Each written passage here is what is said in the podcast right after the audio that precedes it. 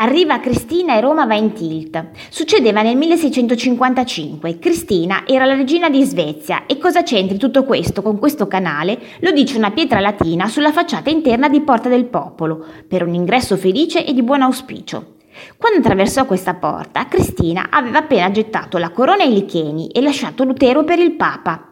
Quale pubblicità per una chiesa in crisi? Papa Alessandro VII si fece prendere dall'ansia e Chiamò Bernini, che disegnò una lettiga, le gualdrappe dei cavalli, fino al restyling di Porta del Popolo, con i simboli del Papa e di Cristina. Si accollò parecchie spese del viaggio, dalle biade alle osterie.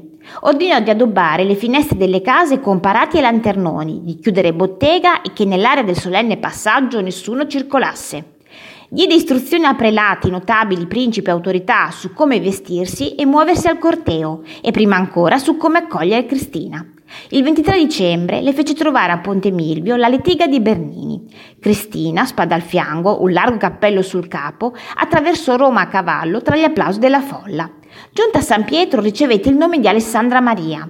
Da Castel Sant'Angelo spararono una girandola di razzi e in ogni parte furono fuochi d'artificio.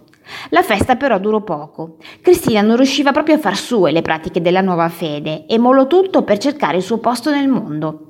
Ma quel posto era Roma, così tornò per sempre. Si stabilì a Palazzo Corsini a Trastevere. Fece installare alberi e fontane, statue e busti antichi e una poltrona a trono dove riceveva da regina.